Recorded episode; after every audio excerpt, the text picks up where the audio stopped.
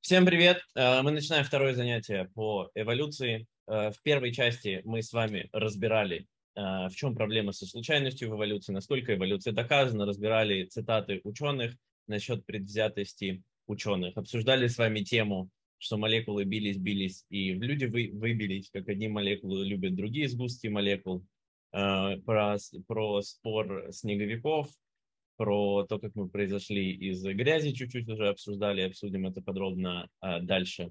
Про критические точки, в которых нету никакого объяснения, это зарождение мира, жизни и сознания, три точки. Э, о том, как э, целено... случайно образует целесообразное, вдруг живое происходит из неживого, хаос производит информацию и прочие удивительные парадоксы. Сейчас мы закончим с вами а, тот список, который мы начали, с удивительными а, такими, ну, скажем, пруфами о том, что те вещи в животном мире, которые происходили, они не могли, если они произошли, то они не могли произойти случайно. А во второй части, которую мы сегодня торжественно начнем, мы с вами выясним, э, как, кто и из чего в ученом мире доказывает возраст мира и э, нужно ли, считали ли наши мудрецы такие доказательства правильными, в общем, нужно ли на эти доказательства обращать внимание. А потом мы с вами узнаем очень интересную информацию о том, что, считали, что считает Тора и наши мудрецы считали о возрасте Вселенной. И там будут такой контент, э, ну, просто удивительный. Что-то про хвост Адама мы с вами подумаем, был ли у него хвост, мог ли человек произойти там от э, кого-то, э, от лягушки, не знаю, от обезьяны. И узнаем про мудрецов, которые были... Были ли мудрецы эволюционисты наши, древние, скажем, в XI веке нашей эры. Значит, нам нужно теперь закончить список. У нас здесь было с вами про первые молекулы умерла бы, потому что она ничего не умеет, она не умеет питаться и размножаться, что жизнь цветов и опыляющих зависит друг, э, друг от друга, про глаза краба и как в другой ветке эволюции появилось то же самое, в общем, что еще в одной ветке эволюции, почему как появилось два дубликата в совершенно разных э, цепочках, если все происходит совершенно случайно. Вообще, почему одни и те же паттерны в разных ветках эволюции? Э, про нервную систему лобстеров и как они входят в депрессию, и им нравится серотонин так же, как и людям. Э, и как это можно вообще объяснить? Про хищные растения, про электрических угрей скатов, про глаз. Про глаз будет еще чуть-чуть позже. Про то, как рыбы вылезли. Про половые органы, про два пола, как они синхронизировались друг с другом вдруг. Удивительно. Э, и закончили мы на медузах, которые меня жалили, которые меня очень этим заинтересовали. И вот там вот про эти капсулы, как они выстреливают гарпунами с ядом. А, следующий, то есть мы прошли с вами пол этого списка, я постараюсь на нем не как бы максимально быстро его проходить, но тут контент э, очень, э, очень интересный, как по мне. А, дальше, значит, пух. Я когда вот в эту тему всю вообще, ну, думал про себя, про эту тему эволюции, как что происходило, как-то раз вот э, я подумал про пух. Вот где-то у меня был какой-то этот тополиный пух. Теперь прикиньте, да, пух. Что это пух? Пух, там, это зернышко вот с такой вот штучкой то есть это, понимаете, эта штука, подстроенная под законы э, аэродинамики. Пух не знает, и это зернышко, оно не знает, что если сделать себе пух, то ты будешь летать. И что это поможет твоему размножению каким-то образом, и что, что так ты долетишь э, дальше.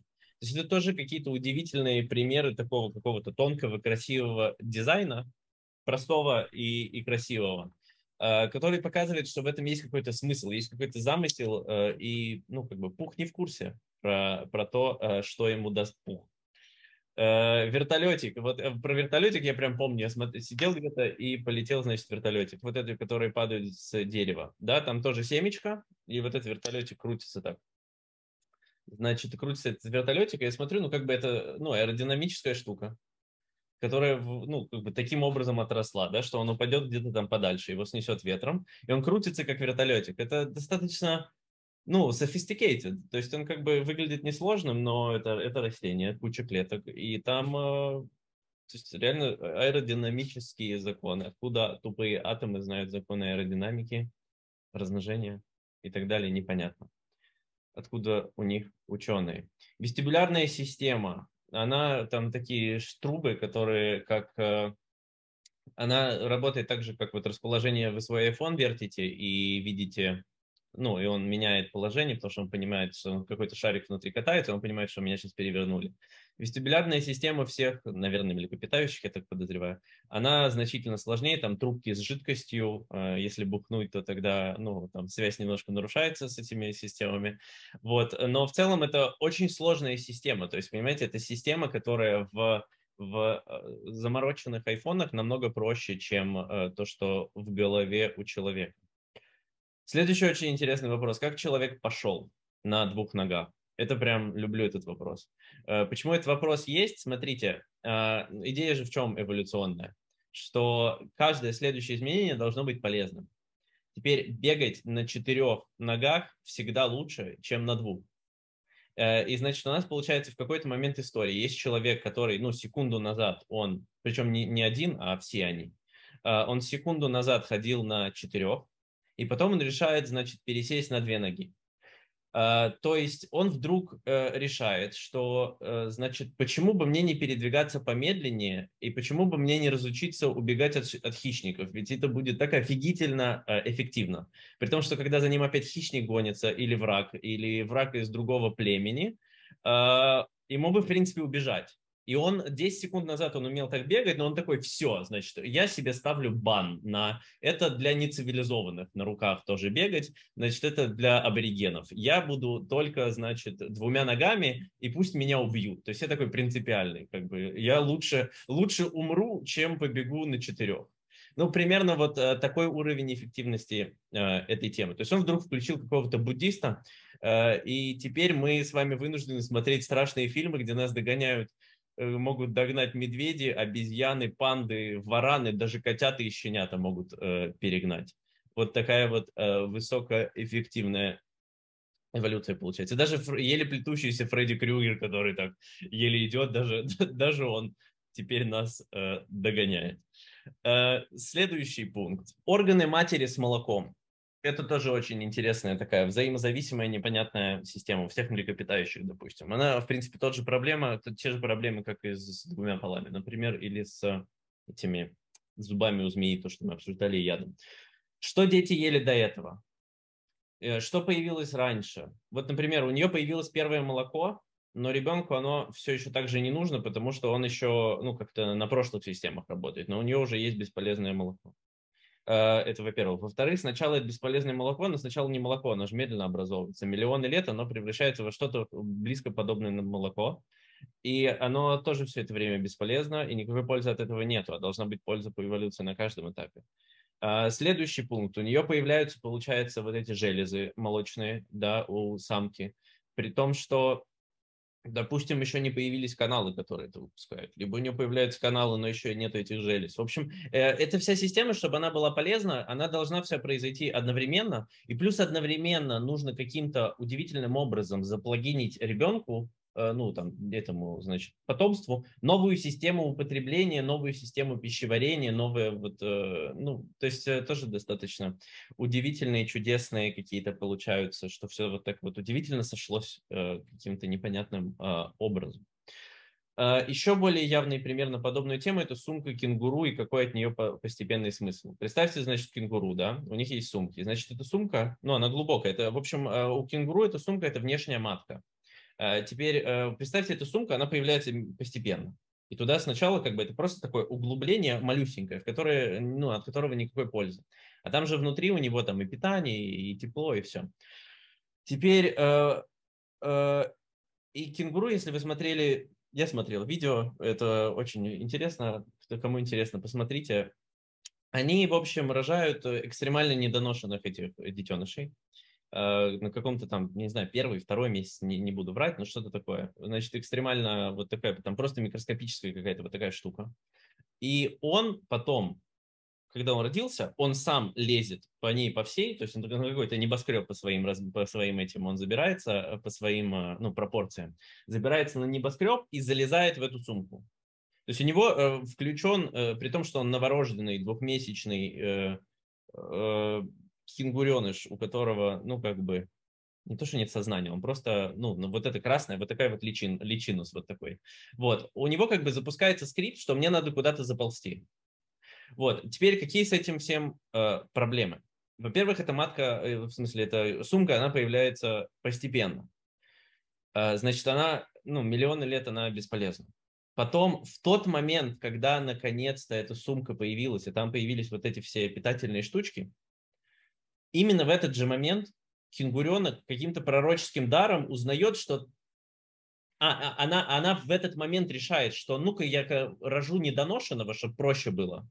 Ну, типа, не вынашивать дальше. Рожу-ка я недоношенного.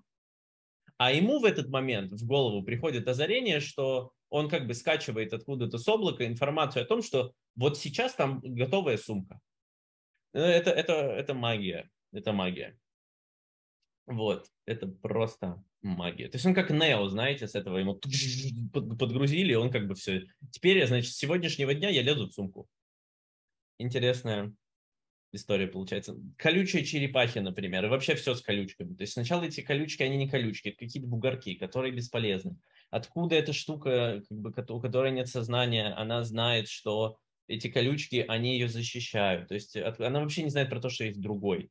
В общем, снова есть какие-то штуки, которые видят какое-то далекое будущее, которые подготавливают свое будущее на миллионы и миллиарды лет вперед для своего потомства, при том, что лично мы сознательные не знаем, что э, будет завтра, пытаемся своим детям придумать, хотя бы себе что-то придумать на ипотеку, и что есть мы завтра, мы не знаем. И при этом у нас бактерии, которые, наши бабушки бактерии о нас заботились сколько там, 4, 5, 3, 4 миллиарда лет назад очень заботились, вот чтобы там у меня, значит, голосовые связки были, волосы на голове росли, значит, и, и дышать не было через что. Ну, очень подозрительно, очень подозрительно. А, и удивительные цифры еще мы сюда докидаем.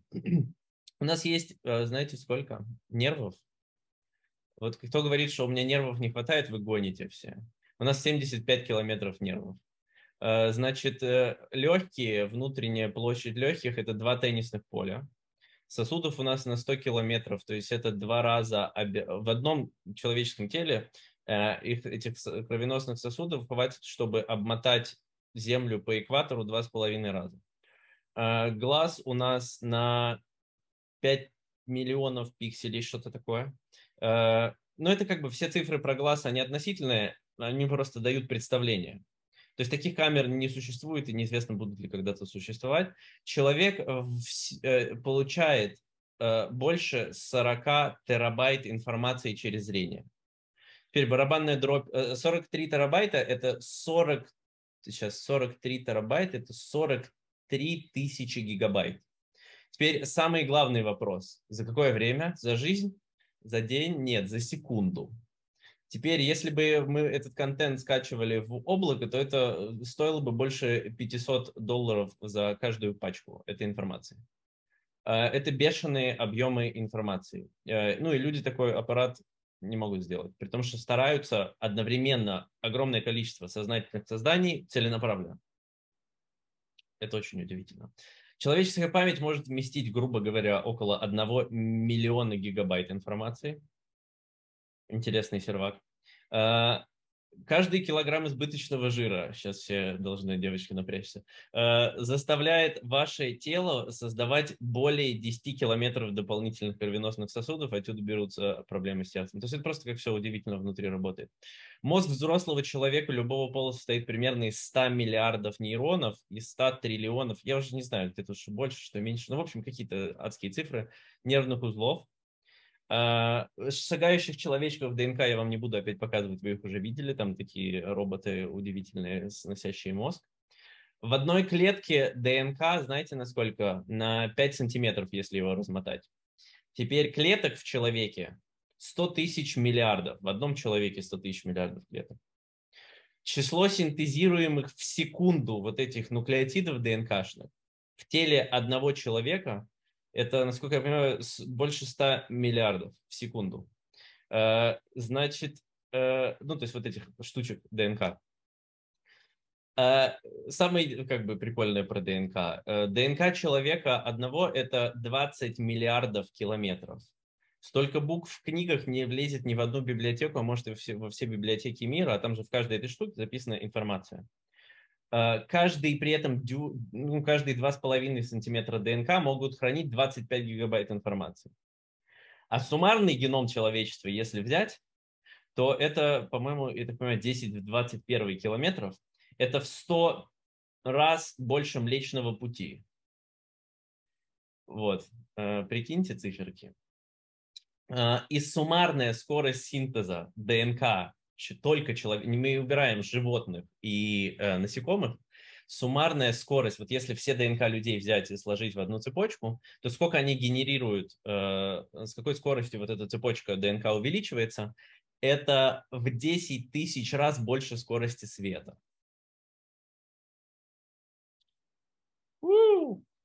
Так, нейронов 100 миллиардов.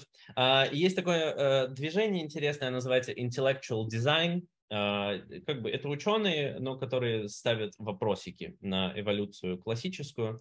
И здесь, я думаю, стоит показать, ну, прям маленький видос, просто чтобы вы увидели это своими глазками, а не я вам рассказываю. Таких примеров очень много, но это один из наиболее э, частых.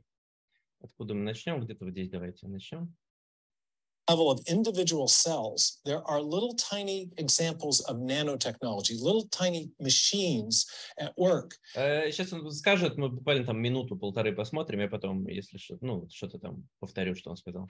The flagellar motor is the one that Behe made most famous It's a rotary engine that uh, powers a whip-like tail, uh, protein tail that functions like a propeller, and it moves the bacterium through liquid, enabling the bacterium to essentially essentially track down its food its food supply. And this little machine includes a rotor, a stator, a drive shaft, a U-joint, bushings, bearings, and a whip-like tail that functions like a propeller. And the machine in some in some bacterial systems turns at 100,000 RPMs in one direction and can reverse direction on a quarter of a turn and turn 100,000 RPM in the other direction. Bacterial flagellum is a true nanomachine. Давайте подумаем внимательно. Это что сейчас было? Это был хвост у бактерий. У них их может быть один, может быть несколько, три, по-моему, может быть, может быть больше. Значит, в чем фишечка?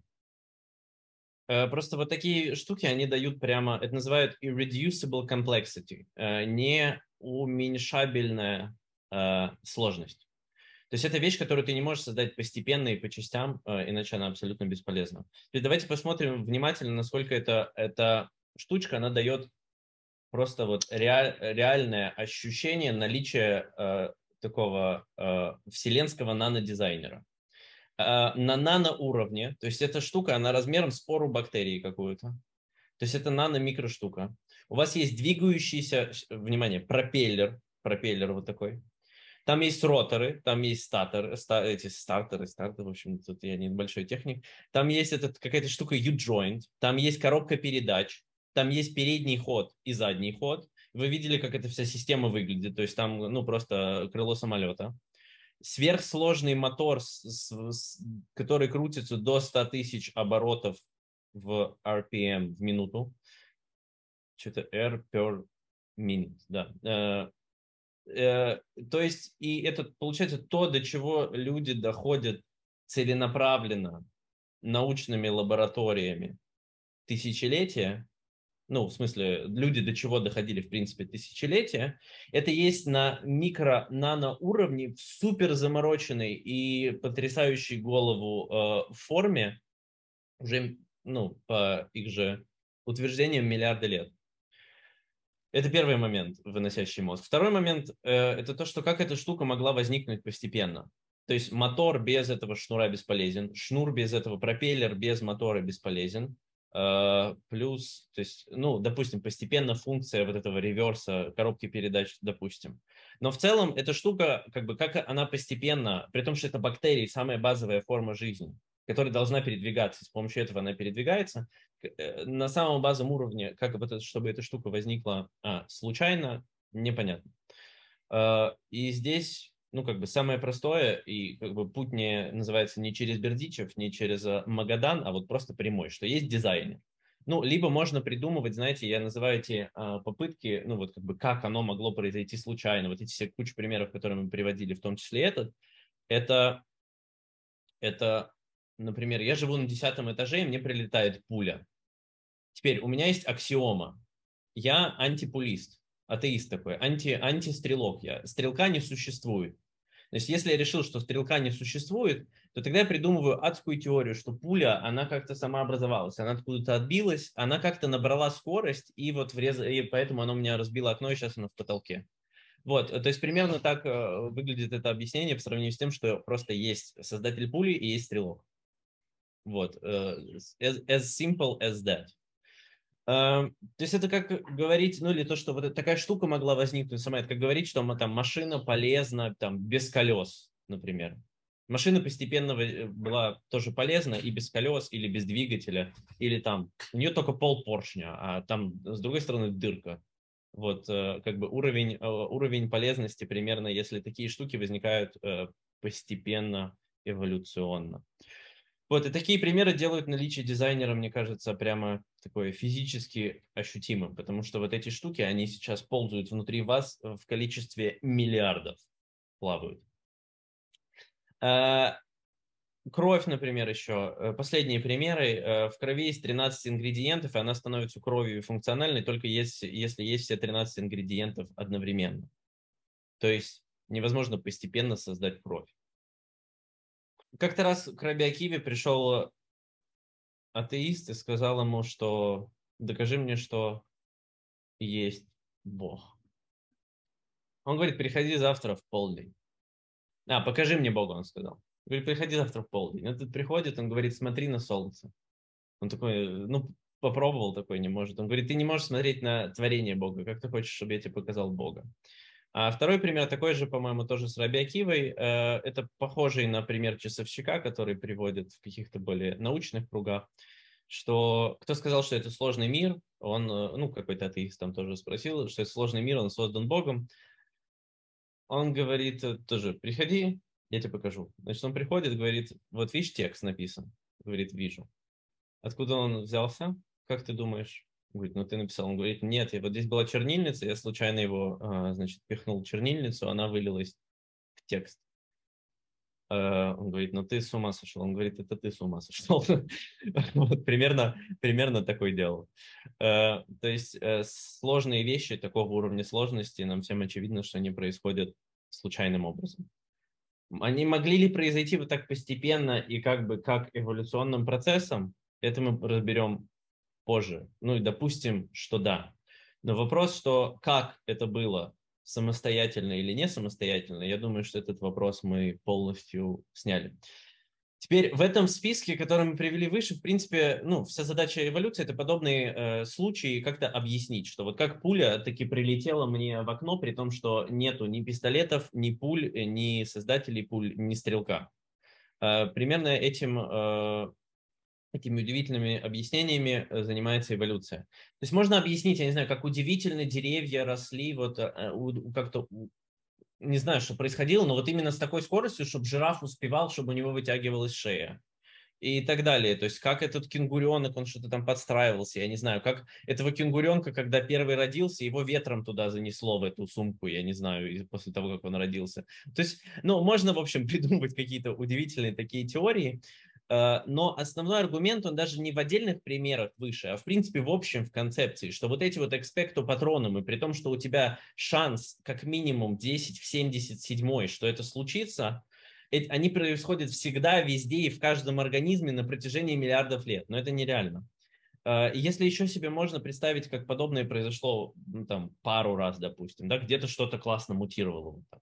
Но что это происходит везде, всегда, и как бы по умолчанию, ну, это нужно, чтобы это было какой-то целенаправленный процесс и целенаправляющий э, этого процесса.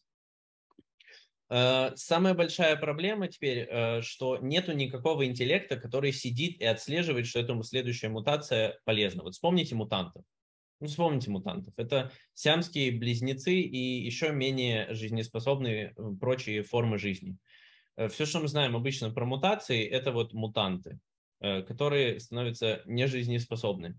Теперь э, шанс на позитивную мутацию здесь 77 и нету, дело в том, что даже если она вдруг случайно произошла, при том, что это практически невозможно, нету никого, кто сейчас зна- сидит и трекает, нету трекера, который сейчас сидит и знает, что вот эта мутация полезна, и давай дальше пробовать мутировать в ту сторону, а вот эту новую мутацию, которая сейчас полезна, давай не будем уничтожать. Поскольку вероятность здесь 77, это значит, что 1 к миллиардам миллиардов, что эта мутация, она уничтожится э, обратно в негатив, и произойдет какая-то э, негативная, на нее произойдет целый миллиард негатив, антимутаций. Э, и как бы нету никого, кто сидит и трекает. То есть для этого, опять же, нужен внешний наблюдатель, нужен бог, нужен дизайнер, нужен кто-то, нужен кто-то с сознанием, с интеллектом. Uh, то есть такой, может быть, пример про интеллект, как, например, делают на компьютерах само такой самообучающийся интеллект. Например, допустим, есть игра, да, игра, например, есть, я не знаю, вот есть игра с машинками, трекмания. На трекманию пытались сделать э, такую штуку, написали самообучающуюся программу, что эта машинка едет, э, и она э, должна, ну, смотрели, сколько времени займет у нее обучиться, чтобы доехать трек до конца. И трек все усложняли, усложняли, там более какую-то грязь туда, больше поворотов, больше прыжков там и так далее. И дальше смотрели, как прокачивать эту программу, чтобы дольше, чтобы быстрее научилась эта машина. И как она училась? Сначала она просто разъезжается в разные стороны, врезается в первую же стену. Потом она как бы врезаясь все больше и больше, она все больше и больше записывает. Ага, здесь стена, здесь я врезалась, а вот если так, то чуть быстрее. И так вот после миллион, через миллионы повторений, огромное количество прогонов вот этого скрипта, она в итоге все быстрее, быстрее, быстрее как-то едет, не как бы суперсовершенно, как, как можно было бы. Но, в принципе, можно доразогнать эту программу так, что она будет ехать прям очень хорошо. Но почему это происходит? Потому что программа каждый раз записывает, что вот здесь стена, а вот сюда, если поехать, то чуть быстрее. А вот так чуть быстрее, она в итоге записывает весь путь, который оптимальный. Здесь же, э, то есть нам нужен такой путь в эволюции. Это тот, тот, же, тот же самый пример. Но здесь нету, если это все случайно и нету за этим Бога, то никто не записывает. Получается, эта э, штука, она будет врезаться в, на первом же повороте. Надеюсь, пример из э, игрушек был понятен. Не доедет она до конца, и если это возможно, то, а если это и возможно, то значит, что вся эволюция проведена каким-то внешним интеллектом. То есть они говорят, что нано-двигатель с программой, э, с вот этим ротором, статором, коробкой передач, размером спору бактерий появился сам. Мы что есть наноразработчик и программист. Теперь кто из нас звучит логичнее и чье объяснение проще? This is the question. А, и даже если бы, даже если вдруг, при том, что это невозможно доказать, но если бы вдруг все эти вещи оказались полностью случайными, э, то есть теперь мы как бы делаем шаг назад и говорим, все, что мы сейчас говорили, допустим, что все это ложь. Все это, вот, все мои аргументы, фигня полная сейчас была. А, тогда для Тора это тоже не было бы проблемой по очень простой э, причине. Это бы никак не исключило Бога. Потому что Бог, движущий миром через случайность, это как пример вся вообще суть и весь месседж книги Эстер. Э, это глубочайшая древняя религиозная концепция, и это пункт А. Пункт Б – это то, что никто и никогда не докажет эмпирически, что вот эти процессы, которые сейчас происходят природным, э, естественным путем, их не ведет Бог. Это технически невозможно. То есть даже если, то есть я думаю, что то, что мы сказали выше, э, весьма интересно и убедительно, но даже если мы скажем, что все это чушь собачья, то это все равно Богу никак в нашей жизни и в иудаизме не помешает. Еще некоторые выводы отсюда. По-любому нужно, есть, что, нужно верить, что есть где-то чудеса и пророки. Вопрос, кто у тебя пророк? Это э, птеродактиль или и миллиарды бактерий, миллиарды динозавров, миллиарды всех особей на Земле, либо что это был Бог, делал чудеса, и немножко их делали пророки, и пророчествовали тоже э, люди, сознательные создания. В принципе, вторую версию принять, ну, как-то она намного... Они, в принципе, обе такие, ну, интересные, но, в принципе, э, если ты принимаешь, что бактерии э, пророки, то принять, что люди пророки, мне кажется, не должно составить никаких проблем. Вот, так что, в принципе, эволюционист может верить в Тору сильнее, чем еврей. Э, и интересная идея. И последние два итога, которые мы чуть говорили в тот раз, что то же самое с воскрешением мертвых, что они говорят, что земля случайно ожила, и при, еще раз, мертвая абсолютно кусок грязи случайно ожил, превратился в Байдена и еще 8 миллиардов человек. То есть здесь мы вспоминаем про Хогвартс и заклинания. Мы же говорим, что что такое воскрешение мертвых? Это что оживет не то, что было мертво, а то, что уже жило, и оно живет не случайно и не само, а по какой-то причине и с внешним оживляющим. Вот, то есть это, опять же, эволюционист должен верить в воскрешение мертвых евреев еще сильнее, чем сами евреи. У него есть на то все основания. Вот, я думаю, что на этом мы закончим с э, частью 1. Мы э, торжественно уничтожили, развалили и раскрошили случайность внутри эволюции. Э, и теперь мы переходим к части 2, которая называется э, полностью наоборот. Все, как я люблю. Э, часть 2 называется «Эволюция однозначно за».